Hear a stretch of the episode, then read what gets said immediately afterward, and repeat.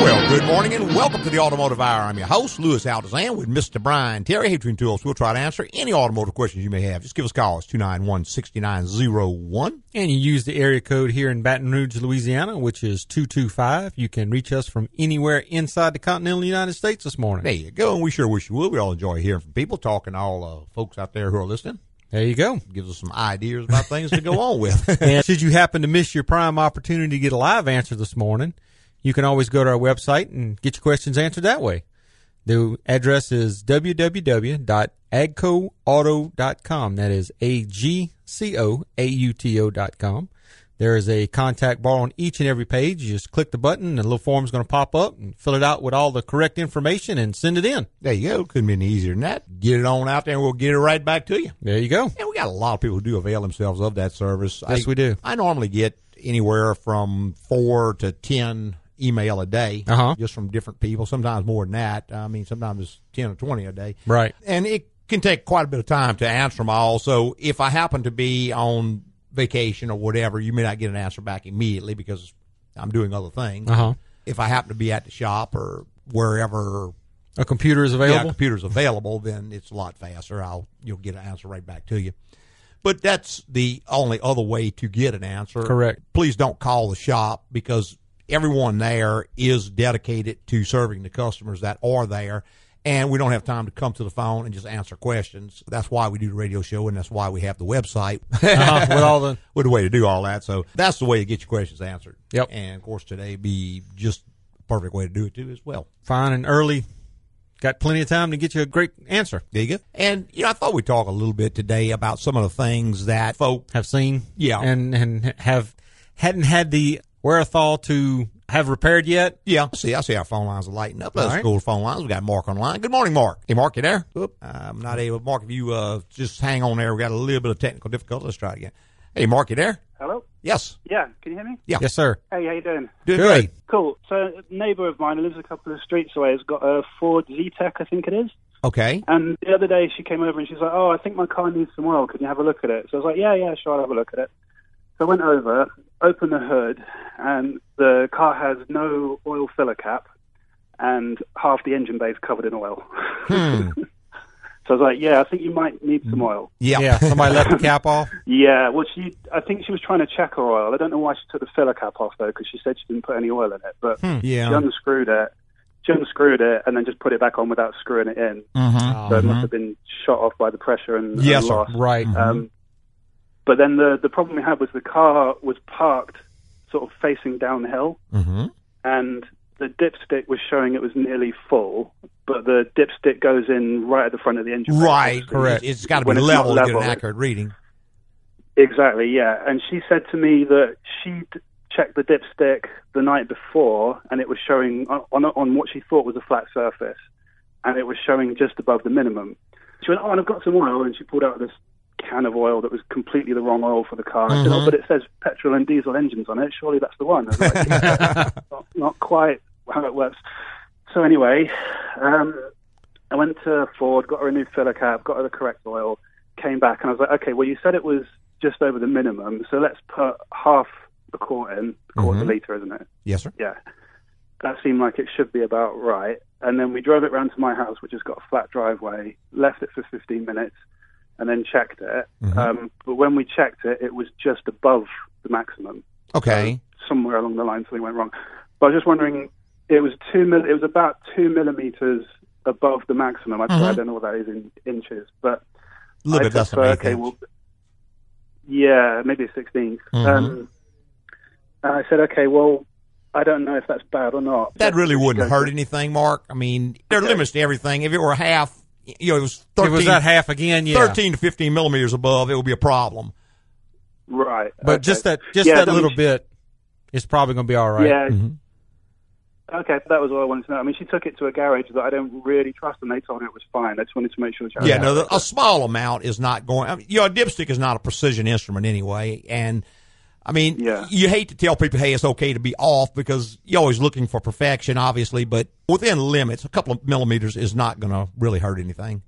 All right. Well, that's good then. Oh, well, very good. Where are you calling from, Mark? London. You don't remember me? I've called you a Oh, few I times. do. Wow. Wonderful. That was- a Uh, you didn't long- recognize my voice. a long distance call there. Yeah. very, very good. How's the weather? Oh, it's hot. it's hot. I don't know in Celsius, but in Fahrenheit, it's around 95. So, Oh yeah, we, It's we up- had one day that was 100.4, I think. And yeah, Wow. that was not good. you know, I was I was in Europe not too long ago, I guess two or three weeks ago, when that heat wave was there, and I'm like, man, this is the reason I came here was to get away from this. Yeah. it's following you. it did. Yeah. All right, guys. Well, thanks a lot. All right, Mark. thank you. Thanks for calling, man. Bye bye. All right, that's Mark Wadham from London. Uh-huh. Uh, very interesting fella. He's, Yeah. uh, he really has an analytical mind. I like talking to him. We email back and forth a lot. And- right. All right, let's go back to the phone lines. We got Matt on the line. Good morning, Matt. Hey, good morning, Lewis. Yes, sir. Got a question about an old truck I've got. Okay. I've got a, a 96 GMC Sierra with a two wheel drive 1500. Mm-hmm. Got 420,000 miles. on Oh, Wow. Mm-hmm. it. Okay. So keeping it up, but I've got one issue that's kind of puzzling me.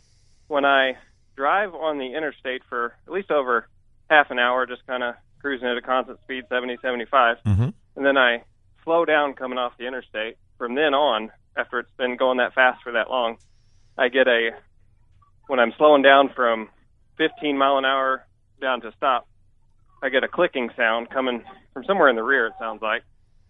And it doesn't it seems like it goes away when I put it in neutral and seems to be independent of the brake. Okay. Any ideas on and it only happens after I've been driving at a high speed for a long time. Kind of strange. I can't say that I've heard those precise symptoms, but have you tried accelerating and see if that changes it and letting off? Does Excel and decel Yeah. change it? It gets seems like it gets worse as it decels. Uh huh. So it's only at low speeds and when you speed back up it goes away. Yeah, I'm going to suspect something in the U joint, universal joints. Reason Okay. being, most clicking is something like a universal joint or CV joint because it's the cross configuration is such that as it turns, it's speeding up and slowing down. I mean, not that you can physically see, but you know that's just the way it operates. So that would be more likely to produce a click type sound and the D-Cell XL would affect. You know, I would probably look at that, and it may not be a joint that's failed in the conventional sense. For instance, what we were used to is getting there and grabbing the drive shaft and twisting it. There's a bunch of slack, it's worn out. Well, Uh-huh. obviously, that's one way they do fail. However, they can fail in such a way that they can get tight. Or, Okay. you know, one or more of the rollers can get tight in it, gall see. up, and you will not feel it. There'll be no slack in it, but it can start making racket. It can also cause some vibration. The only way to check that is to physically take the drive shaft out of the vehicle and run the U joints through the phase. You know, turn the U Yeah. joint through its phase, and if you feel it uh, tight in one direction, then it's starting to bind up. And it can be one of there may be two or three joints, depending on if you have a two piece shaft or a one piece shaft. But it could be any one Okay. of them can do that. But that would be Yeah. where I would start looking. That just sounds like I think if you take the drive shaft out, which is not a hard job, Yeah. and like Brian said, just rotate each joint through both phases, side to side, up and down, and any tightness, any resistance that you feel in it, it means the joint is starting to fail. And even though there's no slack in it, people have a tendency, the way that something normally fails is what they look for. And if it's not doing that, they say, hey, it's good. But that's not Mm-hmm. the case because it can fail a number of different ways. Yeah. Okay. Well I'll Now- check for some binding then. Is that a two piece drive shaft or a one piece? Or do you know? That's the one piece. The Yeah, one piece, well, okay. that's easy peasy to get right, out. So right. The two piece has a swing bearing where the two pieces come together, where the slip joint Right. is, and those swing bearings are bad about going Yeah, out and the, making the bearing noise. could make but that noise. Also, if it's but a one piece, doesn't it have doesn't that. have it. And when you when you go to pull the drive shaft, Matt, just a tip: if you jack it up from the rear and put your Uh-huh. jack stands on the rear end, what that does it tilts the transmission slightly forward. So when you pull the drive shaft out, you won't lose a bunch of transmission fluid. Oh yeah. And so if you That's a jack good it from the point. front or even set it level, when you pull the drive shaft out, you may lose some transmission fluid. But if you jack it up from the rear, the fluid will run forward and trans, and, and you'll save You won't, that mess. yeah, you won't Yeah. lose. If you lose any, it won't be a whole lot. Yeah. Well good deal. All That right. Sounds like a plan. All okay, right. Matt. Thanks, man. All right, thank y'all. Bye bye. Wow, boy. All right, 291-6901 is the number if you want to be part of the Automotive Hour. We're going to take a quick little break. Be right back with more on the Automotive Hour.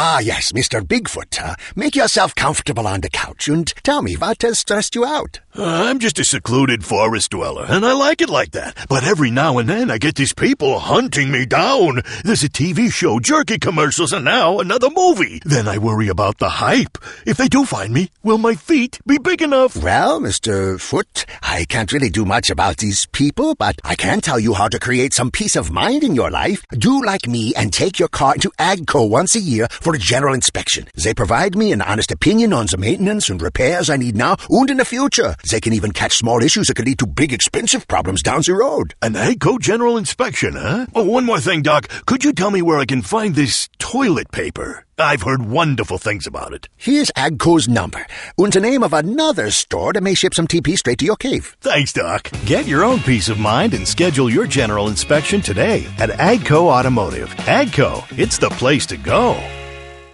Hey, welcome back. If you just joined us, the Automotive Hour. I'm your host, Louis Altazan, with Mr. Brian Terry. We sure appreciate you spending your Saturday morning with us. If you have a question or a comment, you just give us a call. 291 6901 is the number. That'll help get you to us. That's it. And we still got a lot of time to get you a great answer. That's exactly right.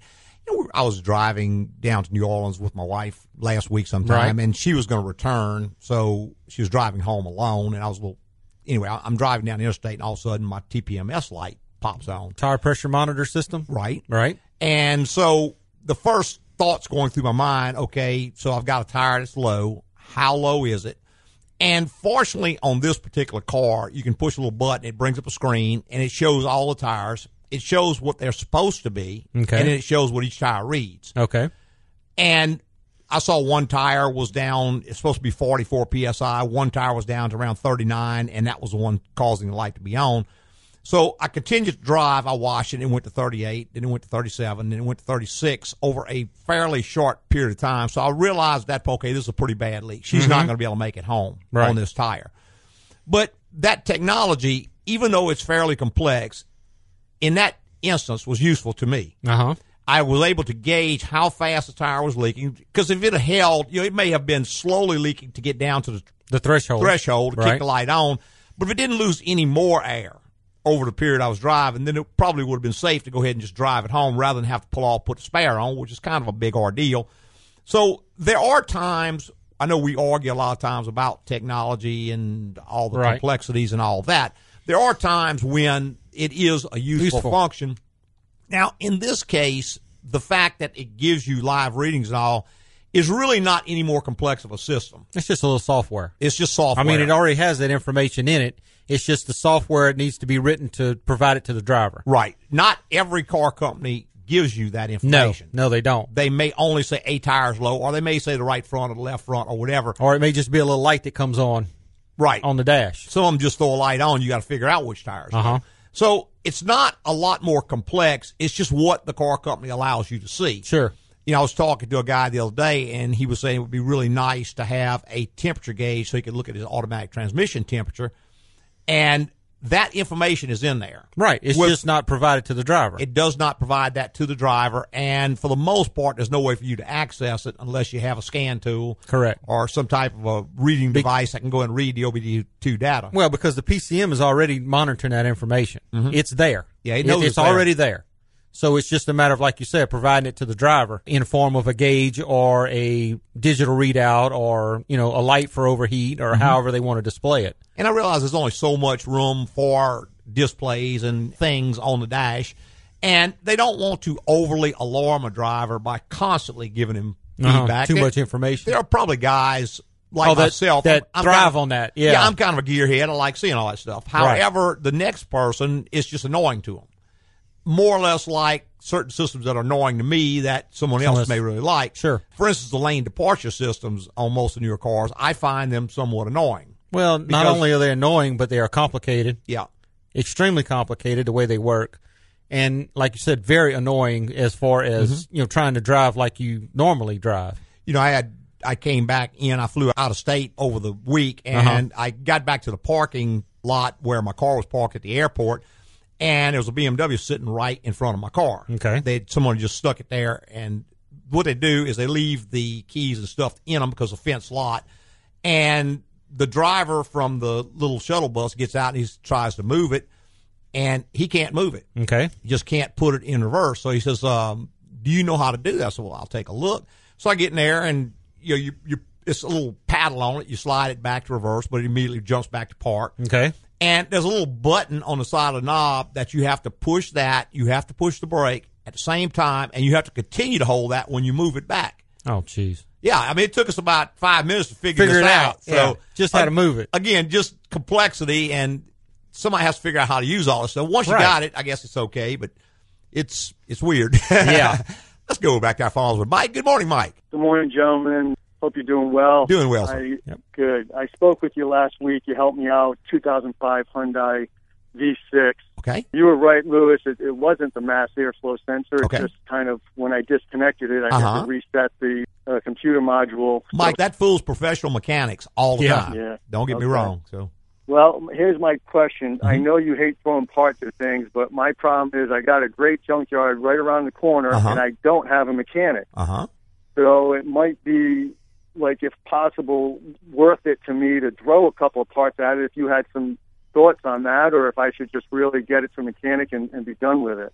I think it's probably going to be faster and cheaper just to get it to a tech and have him check it and tell even if you want to do the repair yourself thereafter, just to get it diagnosed.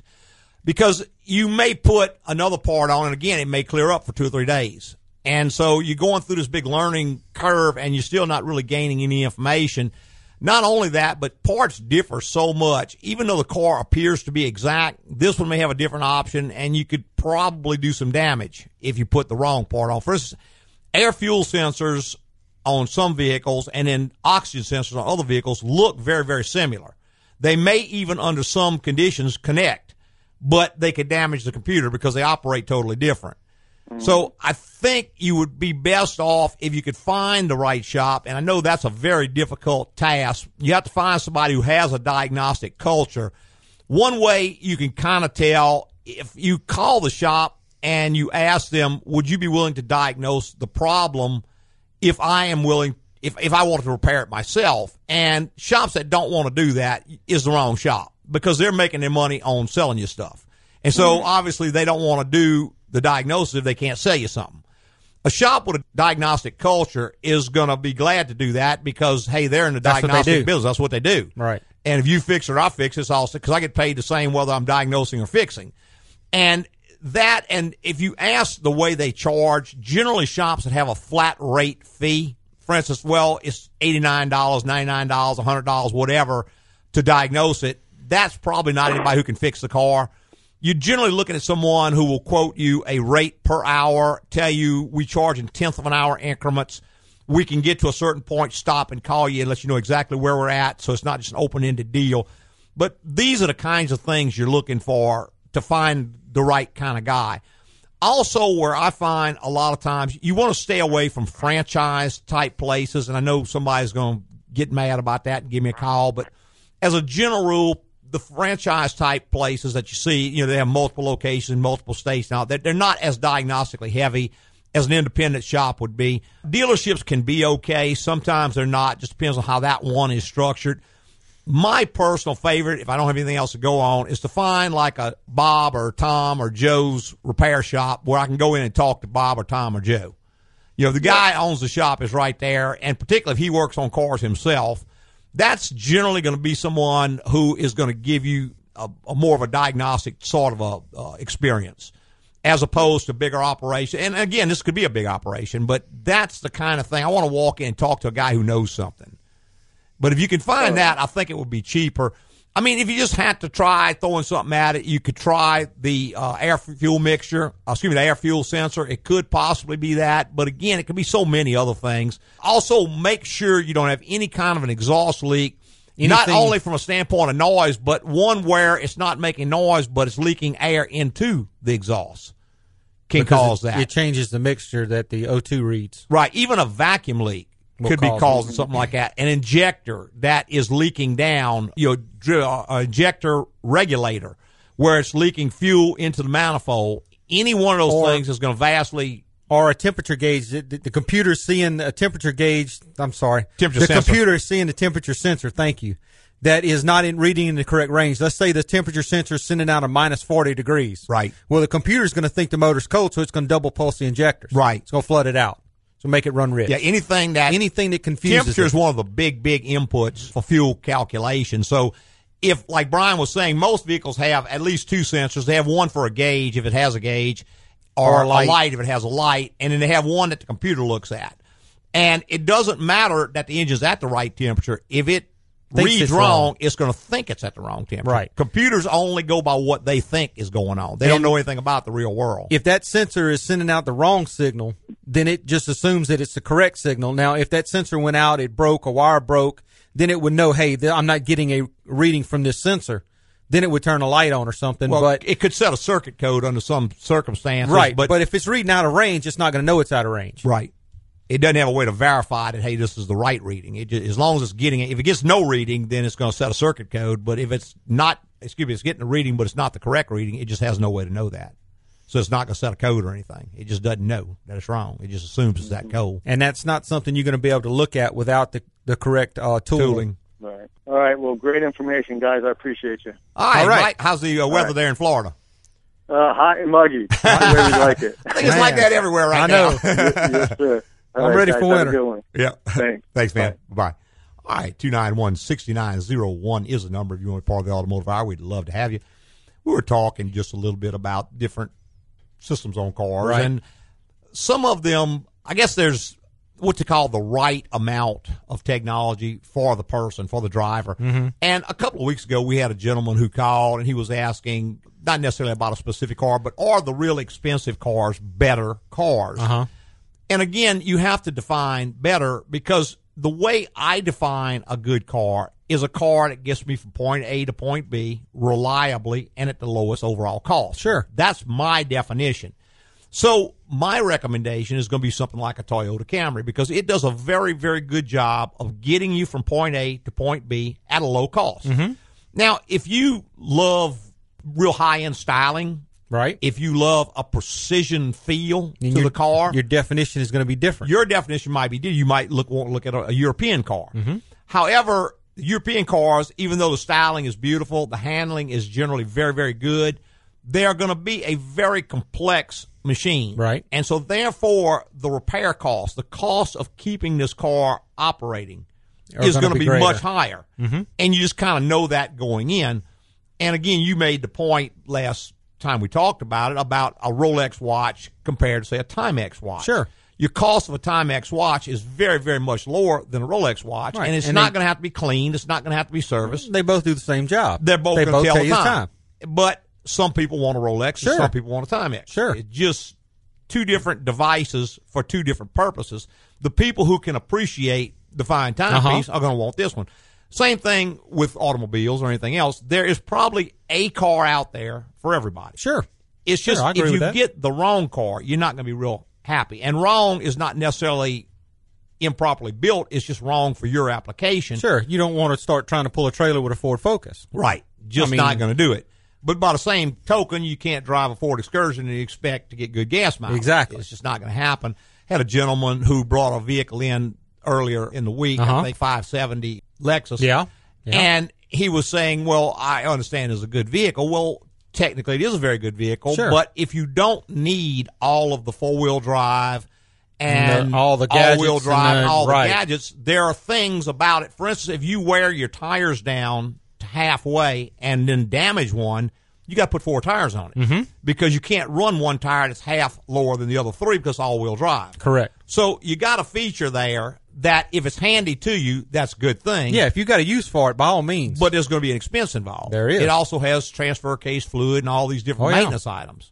So just different vehicles for different people. Hey, take another quick little break. Be right back with more in the Automotive Hour. So lie back on the couch, Ms. Bo Peep, and tell me what's got you stressed. My sheep keep getting lost. I mean, they're in the meadow one minute, and I look down at a text, and then I don't know where to find them. And they keep doing it. Let me level with you, Doc. Sheep are not the smartest animals. Not you, Denise. You're the exception. Look, Doc, you ever try to have a conversation with a sheep? It's a little one sided. They just look at you with this blank look on their faces. That and the whole getting lost thing has me at my wits' end. I can't really help you with losing sheep, but I can tell you how to get a little peace of mind. Do like me and take your car into Agco Automotive once a year for a general inspection. They check everything out and perform maintenance on what you need to keep your car running right, and it saves money in the long run. Ooh, but With the money I save, I could buy some shock collars to keep those little halfwits in one place. Bleh. Denise, you know I wouldn't do that to you. Get your own peace of mind and schedule your general inspection today at Agco Automotive. Agco, it's the place to go. loud noise off the river to right. Don't mind it, cause the man with Welcome the back. If whiskers you just and- joined us, the Automotive Hour. I'm your host, Lewis Haldazan, with Mr. Brian Terry. Hey, between two of us, we'll try to answer any automotive questions you may have. Just give us a call. It's 291 6901. That'll get you straight to us. and you happen to be out of the area, you can always use our area code here, which is 225, and that will get you straight to us. There you go. Couldn't be any easier than that. We're talking just a little bit about cars and, and what Technologies one and- person may consider a good car, another person may not. But Uh-huh. Most of the people that I know consider a car they don't have to spend a lot of additional money on as a good That's a car. good car. Yeah. And and there are probably people who don't see it that way at all. And it's just that the folks who listen to this show, because that's the kind of information we provide, Right. tend to see things that way and thus those type of people because that's my approach to cars tend to do business with me so those are people i get to know better guy who hey money's really no object you know he's lighting cigars with hundred dollar bills he's Yeah. probably not going to bother with me very much because that's not the experience that i'm going to provide Correct. you know, it, it doesn't make it good or bad one way or the other. It's just two different people and so on. But the time to address these sorts of issues is before you buy the car Sure. because once you get to a dealership to buy a car, new car, used car, there's lot a of- lot of factors that Yeah, there start is. to enter in there, and they are in the business of selling cars, Right. And they're going to overwhelm you with all this information about all the cool things this car can do, and it does sound really cool when it's explained from one side. Sure. And that's one reason we always Try to get the provide other a lot side. of other. We try and provide other information because the how cool this is, and this is brand new, and this has got new technology. You know, technology is neither good nor bad. It's good if it helps you. It's bad if it just adds complexity, Correct. and doesn't help you.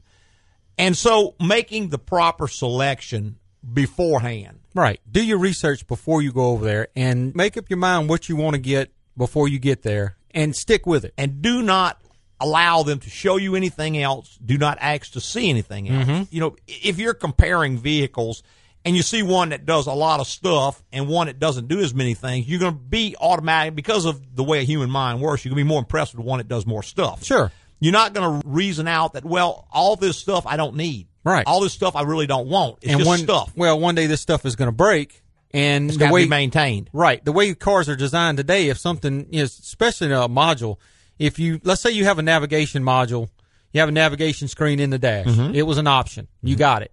Well, on certain, the Honda we did the other day, the navigation module went out. Right. Well, when it did, it took the bus line down, which meant that none of the other modules in the vehicle could communicate with Right. it. So the vehicle shut down. Right. And it's not one of those things that you can say, hey, I'm just not going to fix that. Well, you have serious diagnostic time involved, plus a very expensive part involved. Yeah. You may have been better off just to go down and buy a little standalone GPS. Right. Which I Put it mean, on the dash You, and- you can buy a smoking GPS Oh, for man. a couple hundred bucks. I mean, the one I got cost eighty nine dollars. I've been using it five years. And the beauty part about it is if you change vehicles, you unplug it, you put it in the other vehicle and, well, and take off. Sometimes I want to bring my truck to New Orleans. Well, I just take put it in the truck. right. and I can swap it back and forth. And even to me, the even better part is if it does go out, five years it costs eighty nine bucks. I'm not. It doesn't owe No. me anything. I'm gonna throw it in the garbage and get another one. Exactly.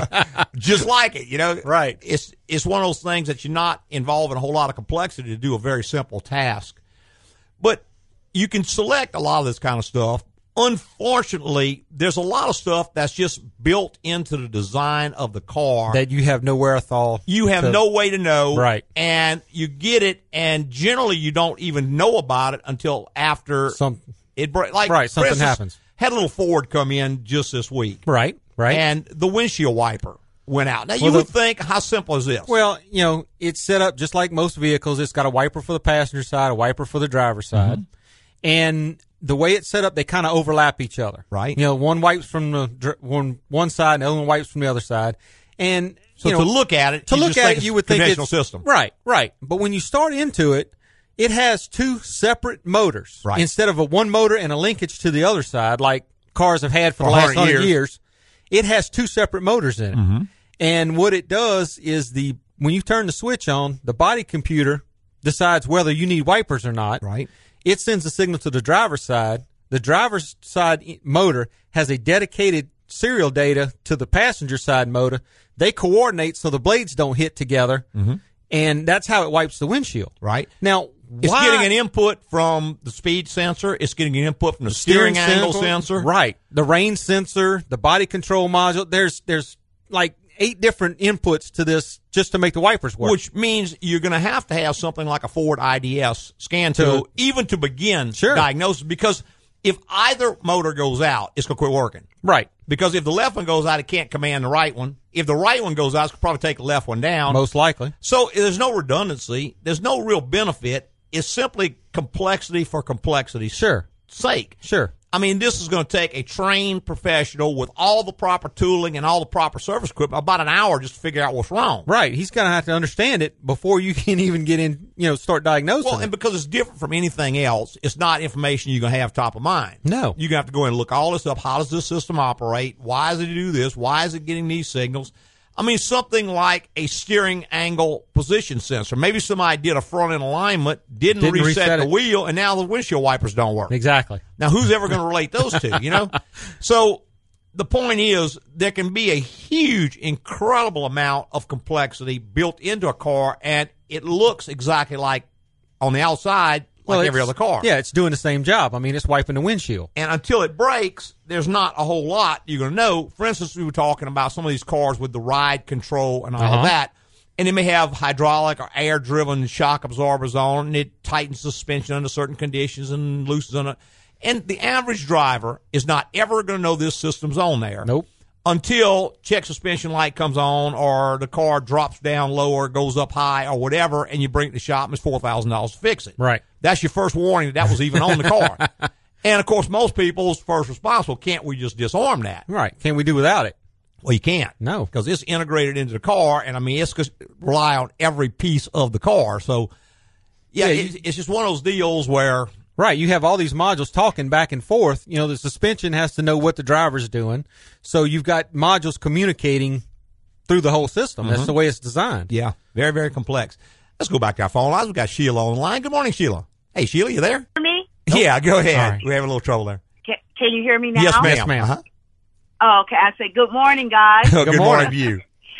okay. I, I have a question for my 2015 Ford Edge. Uh huh. I had a problem locking the lift gate Uh-huh. with the key fob, Okay. so I took it back to the dealership. This was maybe about four or five months after I purchased it in January of uh, 2016. Uh huh. And so what they did, they told me they put a new lock on the lift gate. Okay. and I just haven't taken it back, but it's it hadn't worked. Okay. Do you have any suggestions?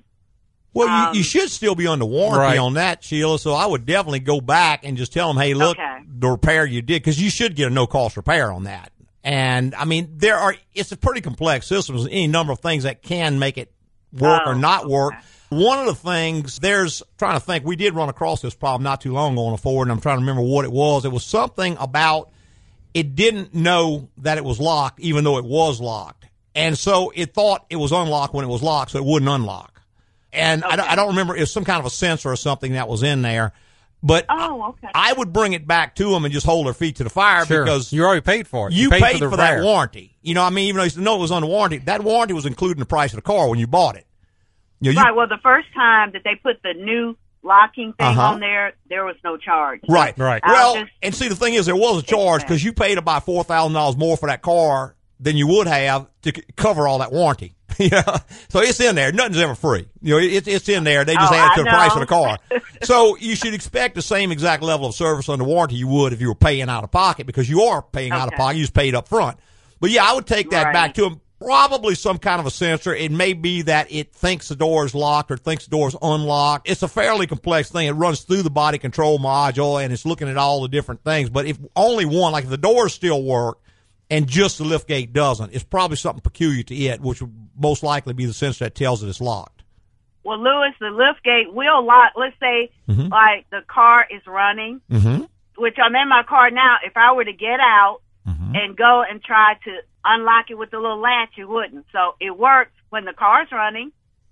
Mm-hmm. but uh, I'll, I'll just take it back again. Well, see too, it's got features on there. For instance, when it is in like gear or something like that, or when it's driving, it's not going to allow the, the the hatch to pop open. So it Right, so could be that works. something confused in that. You know that Right. it thinks it may it may think it's still in gear and driving when it's not. So it's not allowing the la- hatch to open. You see, reality doesn't mean anything. It's what the computer assumes, is is reality. re- It's just right. looking at sensors. Right, so any right, sensor okay, that gives it a, all right. a false reading, it's going to assume that hey, the car's still driving down the road, even though maybe it's not. But if it does, it's not going to allow the, the hatch to open because it, it thinks you're still in gear, even though you're not. So something even like the uh, manual lever position sensor sending a false signal of the wire to it, where it doesn't know that you've put it in park or that, that the car is stopped. Okay, well, I'll, I'll take it back. All right. Thank you guys All right, so Sheila, much right. and have a great Saturday. Yes, Thank you. ma'am. You Thank too. you. Bye bye. All right. All right, one last quick little break, and we'll be right back with more on the Automotive Hour. Hello, you must be uh, Glenda de Goodrich. Uh, relax on the couch and tell me what's stressing you out. Do you know how stressful it is to be good all the time? I don't want to be wicked, but sometimes I just like to not say thank you or pinch a bratty kid or stick my finger in a chocolate and if I don't like the flavor, put it back in the box.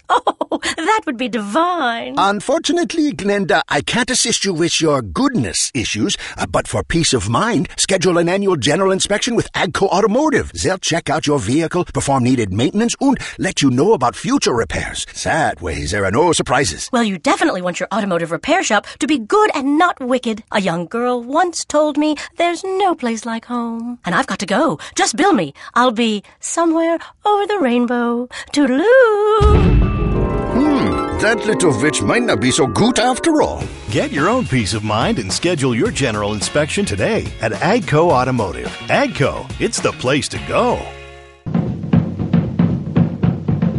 Hey, welcome back to the final segment of the Automotive Hour. I'm Lewis Alzan, president of Agco Automotive. Got our lead tech, Mr. Brian Terry, right here by my side. Between the two of us, we'll try to answer any questions you may have. Give us a call. It's 291 6901. And you know, we were talking about the complexities of the of the recent automobiles that are out Mm-hmm. now.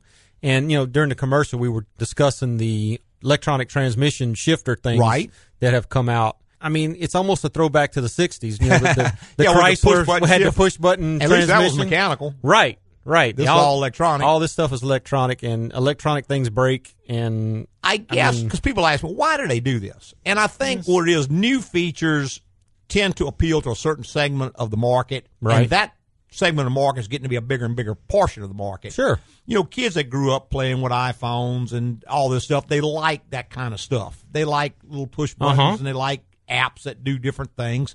Whereas older folks like myself, or even you to a slightly lesser degree, tend to favor more mechanical things that are more reliable. right, And I think as you get older, you start to learn, you, you have more life experiences. You start to see, well, you know, all that stuff was cool when I first got it, but then it broke Yeah. really, really quick and it costs a whole lot of money to keep it all working. whereas they could have done this with a mechanical And not setup, and it would had have lasted all that- forever. Yeah, not Yeah. had all those kinds of issues and everything, but it's just you are driven more by your life experiences. Sure, And the older sure. you get, generally the wiser you get, although not always. and the market's being driven by a much The younger, younger group crowd. of people. Sure. And and they like technology. Uh-huh. You know, if you well, look- they grew up on it. Well, you look at an iPhone. I mean, my God, how many things can an iPhone do? Oh man, I don't think you could live the rest of your life and do everything on the phone. I mean, that it can do. Yeah. And again, like I've said a hundred times on the show, I'm probably the last guy in America that doesn't have a cell phone. I don't have any at all. So Right. to me, my wife will show me such and such. I said, well, what do you need that for? Well, but look what it, look what it does. yeah, yeah, I know, but cool. why, why do I want to do that? All I can see is, you know, we're, we're sitting here fixing to sit down for dinner. And it goes, "Dee-dee-dee-dee." you got to jump up, and go answer it. I, Yeah, I, don't, I nah. don't, I don't see the, the real advantage here. But anyway, so much about all that. But the point is, a lot of vehicles, unless you do a tremendous amount of research, you're not going to know the features that they have on them and what this is going to mean to Sure. you Down the And road. Again, I go back to the adjustable suspensions that they stick on certain cars, and you may buy a Toyota 4Runner that does not have any of that on it. Right. You may buy a different model of 4Runner in the same year That is loaded with that has all that stuff on Uh-huh. it. It's just they choose to put it on certain models and not on other models, so there's no consistency. If everyone had it, you'd say, well, I'm just going to avoid that vehicle. Well, and you know, some change the model designation. They go from a, let's say the SE does not have this type Right. suspension. Well, the SEL may. Right. So, you know, you've got to kind of look at that when you're looking at vehicles because they're on the outside, they're exactly the same. They look Mm-hmm. the same. I'm down right down to the color sometimes. But they may have two different suspension packages or two different drive lines in them or, or you know, Or so you- multiple, who knows, may- way more than two. right. You you have to do your research before you go looking at a vehicle to be able to get what you want. I can almost see a time coming where you're going to maybe have a consultant that you go to that helps you with all these choices and all. That's what the salesman at the dealership is supposed to do.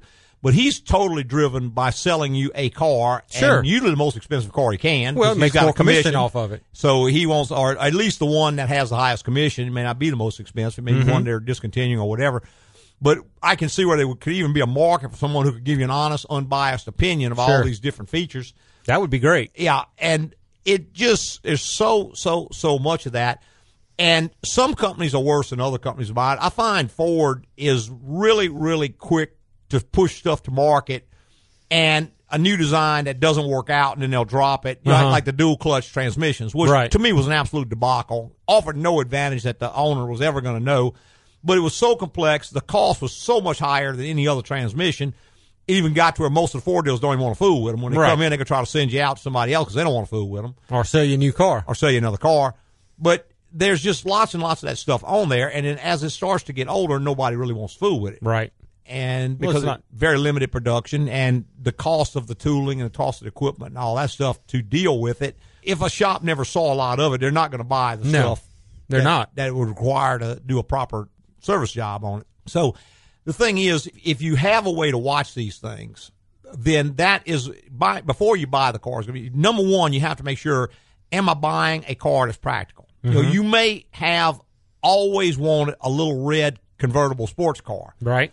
And if that is truly what it's going to take to make you happy, God bless you. Go buy your by little all red means. convertible sports car. I mean, that may be what you always wanted. That's, But- that's great. But just remember, if you've got three kids, That's it's not, going to going to be very practical. Yeah, it's only got two seats in it. Right. So three kids can't ride in it. If you want a car that is going to be a dependable car, it's probably not going to be. It's Right. a fun car, Sure. but it's maybe not going to be a dependable car. Now, the other side of the coin would be a car that is ultimately practical, but just not what you want because life's too short for that as well Mm-hmm. Right. you know, we had that Buick Park Avenue. I loved the car because it was very practical. It got very good gas mileage. It ran well. My wife hated the car. Right. She hated She- the car yeah. from the day we bought it. And she was never so glad as when we got rid of it. Well, now she's got the little Camry. It's all sporty and all that kind of stuff. She loves it. Uh-huh. Even though it maybe Well, it does get better gas mileage than the old Buick got by a fair amount. So there is there's that advantage. And then you had, you know, like you said, she wasn't happy. So when Mama's not happy, nobody's really happy. So well, that, that's you that's got that kind of too. the way it works. I, and, and like I always tell her, I said, "Baby, you know, we are equal partners in our marriage." However, when it comes to cars, I know a little bit about this. I- I'm going to have a This little is more what I say do. here. Yeah, this is what I do. But you know, you can only pull that so long. Yeah. after a while, it, Yeah, it just goes out the window. Yeah, best to go ahead and give on in. But again, if if you're looking for a car that gets really good gas mileage, you drive a lot, Right. And mileage is a primary consideration for you. You can buy one type of car. Exactly. If mileage is really not a big consideration to you, But say you tow a trailer. yeah, then you So- got to have something that can tow. Or if you want something for comfort, you drive long distance, you want a very comfortable car, then that's not going to be your primary concern. Uh-huh. I see we're just about out of time. We got ready to start winding on up and getting on out of here. like to thank all our podcasters for listening this week and every week. Tell your friends, go to your favorite broadcast or rebroadcast service, whichever that might be. Find a written review and fill it out for us. There you go. We sure appreciate when you do that. It makes us feel good about what we're doing. Lets us know we get some positive feedback there. So at least somebody likes it. but more importantly, what it does is that the shows that uh, that have more positive feedback tend to get brought up higher top on the of the list, list. when someone types in a generic term. Right. So if you type in Auto automotive, repair. our show Then will you come, can up, to the top. close to the top of the list. So more people listen, more people listen, the longer we do the show. I see we're just going ran the clock right on down there. hey, preceding was opinion based on our experience in the automotive industry. Have a great weekend.